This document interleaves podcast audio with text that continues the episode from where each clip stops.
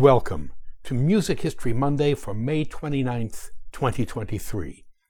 I'm Bob Greenberg, and the title for today's podcast is Isaac Albéniz.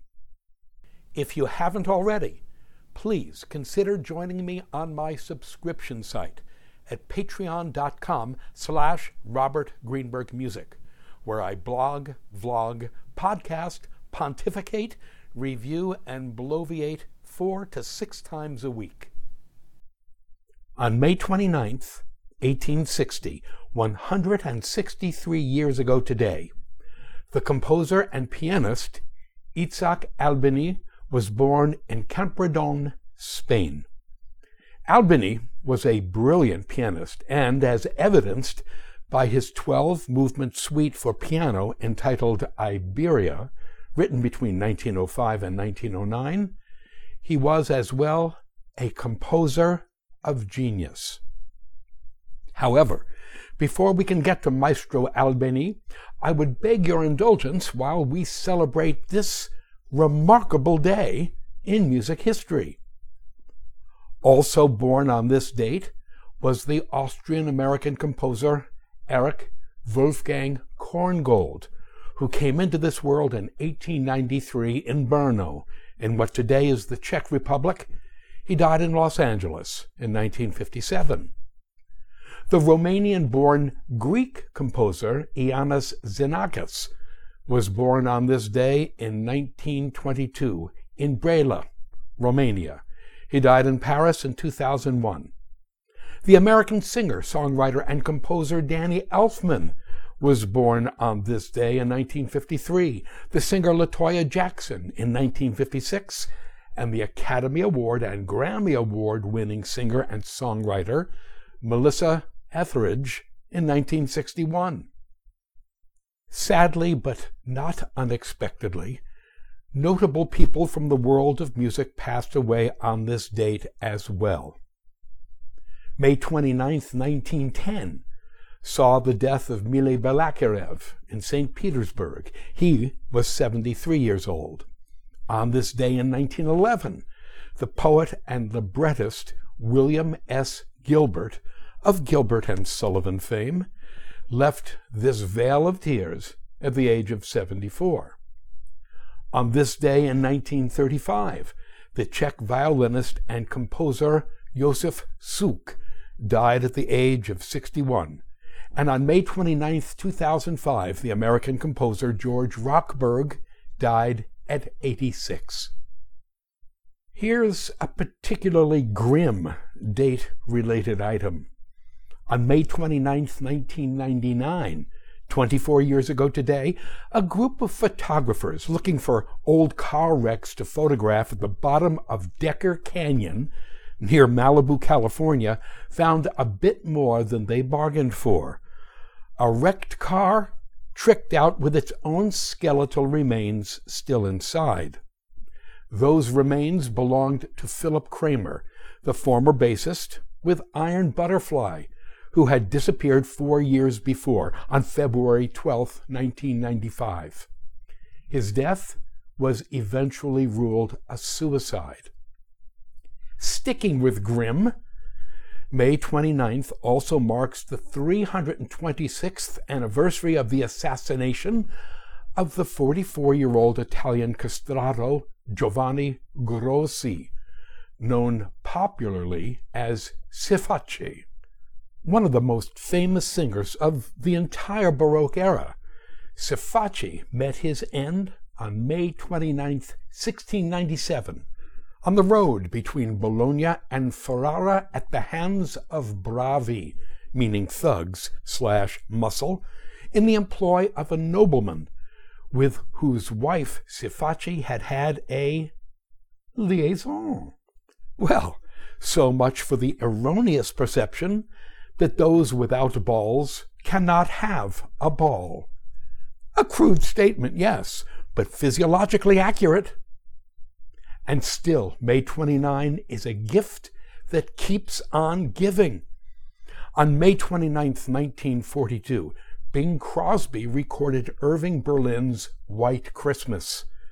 Crosby's recording won an Oscar for Best Song and sold over 50 million copies worldwide. The link provided transits to Der Bingle and Marjorie Reynolds introducing White Christmas in the movie Holiday Inn of 1942. But wait, there's more, because on May 29, 1913, 110 years ago today, the most famous riot in Western music history broke out during the first performance of Igor Stravinsky's The Rite of Spring at Paris's Théâtre des Champs-Élysées. The riot was the topic of Music History Monday on May 29, 2017. Okay, deep cleansing breath. It is time to talk about Isaac Albéniz and his supreme masterwork, his 12 movement suite for solo piano entitled Iberia. As happens not infrequently here on these august pages, our exploration of Albéniz's life, his Spanish heritage, and the impact of that heritage on the creation and content of Iberia will take us through both today's Music History Monday and tomorrow's Dr. Bob Prescribes post. Preliminaries Spain and Spanish folk music. In terms of the abundance, the variety, and the preservation of its folk music heritage, Spain stands apart from the rest of Western Europe. To a degree unique in Western Europe, old traditions and festivals have been preserved in Spain, and with them, music that evolved long ago to accompany those traditions and festivals. Spanish folk music is characterized by an astonishing degree of regional diversity, a diversity created and maintained by two factors geography and invasions. Geography. The Iberian Peninsula, which includes the countries of Spain, Portugal, and the Principality of Andorra, is crisscrossed by mountain ranges. These mountain ranges are effective cultural barriers between regions and have thus intensified the distinctive cultural character of various regions on the Iberian Peninsula, particularly in Spain. Invasions. Spain has been invaded, pillaged, and occupied by more races, ethnicities, and nationalities than a discount table at Walmart. Greeks, Carthaginians, Celts, Romans, North African Berbers, Visigoths, Arabs, among others, have all marched through and left something of their cultures and genomes behind to intermix and congeal into cultures quite new.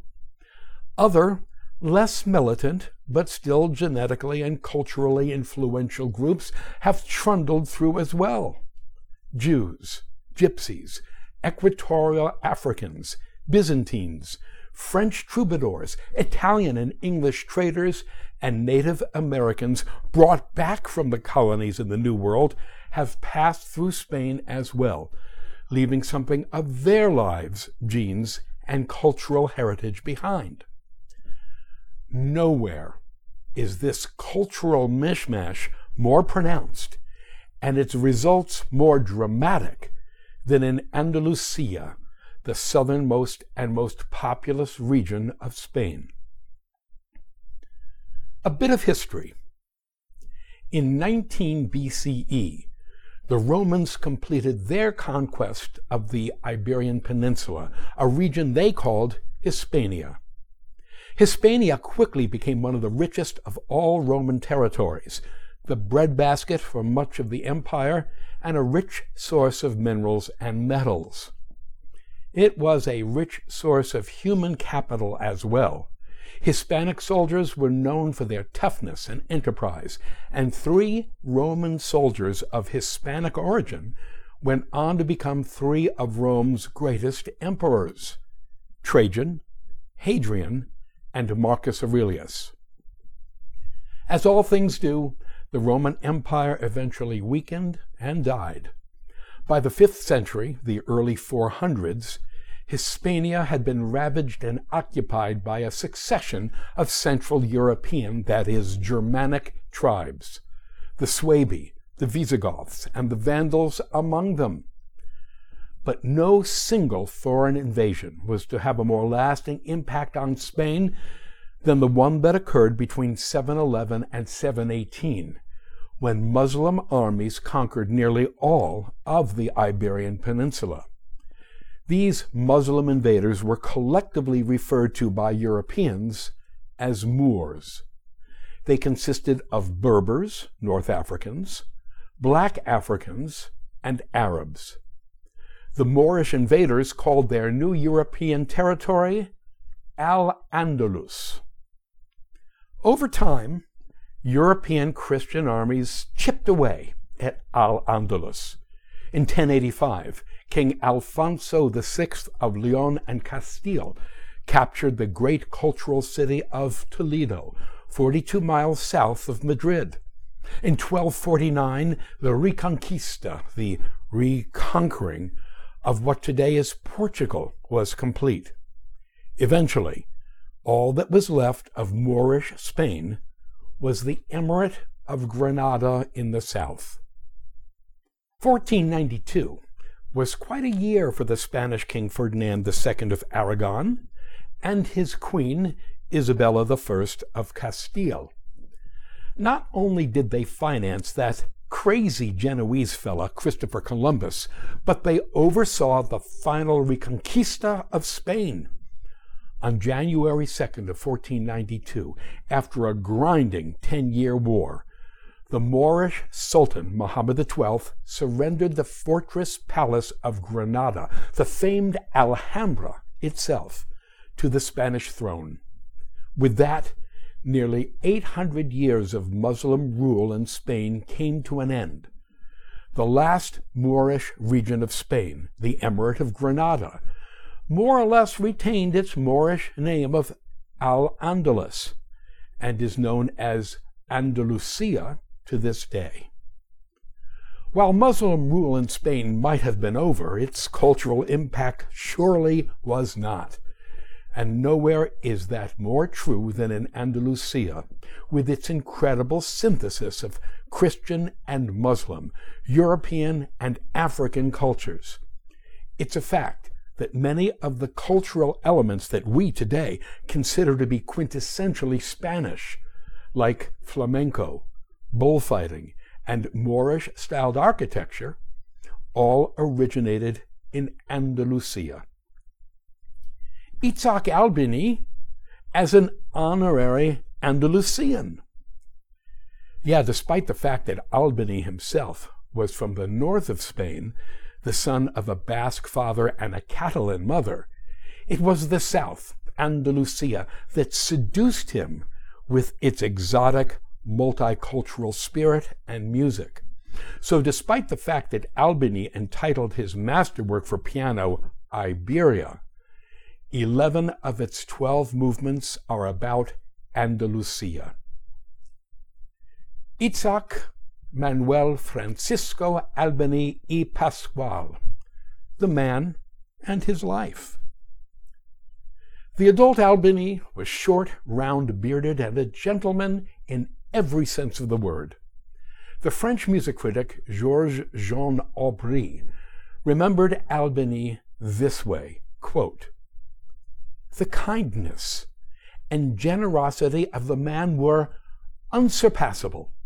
He was unstinting in his praise of others. His talk was always of friendship, affection, or joy. I never saw him otherwise. Unquote. The French pianist and teacher, Marguerite Long, praised him for his, quote, kindness and devotion, unquote, while the composer Paul Dukas summed him up as being, quote, a Don Quixote with the manner of a Sancho Panza, unquote. If we must fault him something, it was that Albéniz, who lived a fascinating life by any standard, had an unfortunate tendency to exaggerate and even fabricate all sorts of biographical data.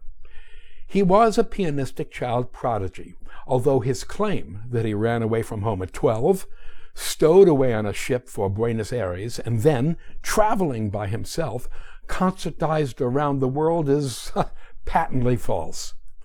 Likewise, his claim that he was a disciple and piano student of the elderly Franz Liszt is untrue. In all likelihood, Albéniz never even met Franz Liszt. To list all of Albéniz's fibs is to waste our good time. So here are the biographical facts, short and sweet. He was born on May 29, 1860, 163 years ago today, in the northern Catalonian town of Camprodon, a few miles from the French border. He first performed as a pianist publicly at the age of four. His concert career began at the age of nine. In 1876, at 16, he studied briefly in Leipzig and Brussels. In 1883, at the age of 23, he began to compose avowedly Spanish works. That same year, he married a piano student of his named Rosina Jordana. Isaac and Rosina had five children, only two of whom survived their early childhood. His daughter, Laura, became a painter, and his son, Alfonso, became a professional soccer player. He played for Real Madrid before becoming a diplomat. Between 1893 and 1909, Albéniz lived in Paris. Yes, for 16 years, this arch Spanish nationalist lived in Paris. That's because in Paris he could make the sort of money, enjoy a degree of celebrity, and live in a style impossible back in Spain. So Albéniz joined that long list of expats who extolled the virtue of his own country while living in Paris. Not a single one of us should have a problem with this. Albéniz composed his magnum opus, Iberia, between 1905 and 1908 while in Paris. He died on May 18, 1909, 11 days short of his 49th birthday, in Cambo-les-Bains, a spa in southwestern France. The immediate cause of death was heart failure brought on by kidney disease. He is buried in Montjuic Cemetery in the hills above Barcelona. Iberia. Walter Aaron Clark, whose biography of Albéniz remains the definitive English language study of the composer, writes this quote, Albéniz's death was a great loss for Spanish music, but one cannot escape the suspicion that in the 12 piano pieces of Iberia, completed a year before his death, Albéniz had given the best he had to offer. It is hard to imagine what he could have done to top it. Certainly, the works left unfinished at his death held no promise of doing so. In Iberia, he brought forth a bona fide masterpiece, without a doubt, one of the greatest collections of keyboard works ever written by the foremost Spanish composer in the modern era. Unquote. Given his own choice, um, I think we could be rather sure Albéniz would have been more than happy to live beyond his 49th birthday and compose works inferior to Iberia. But okay, we get Professor Clark's point. That point is that to a degree beyond any of his other compositions, Iberia synthesizes every aspect of Albéniz's artistic nature his passionate love for Andalusian art and music, his nationalistic Spanish pride, his exceptional compositional technique, his prodigious pianism, and his fascination with the contemporary Parisian avant garde, most notably the music of Claude Debussy. When we return tomorrow, and Dr. Bob prescribes, it will be with an exploration of the nature of Andalusian music, the ways in which Albéniz's Iberia captures those aspects of Andalusian music, and a recommendation for what is, in my humble opinion, the definitive recording of Iberia. Until then, thank you. To sample and download one or all of my many courses on subjects musical produced by the Great Courses slash The Teaching Company, please visit my website at robertgreenbergmusic.com.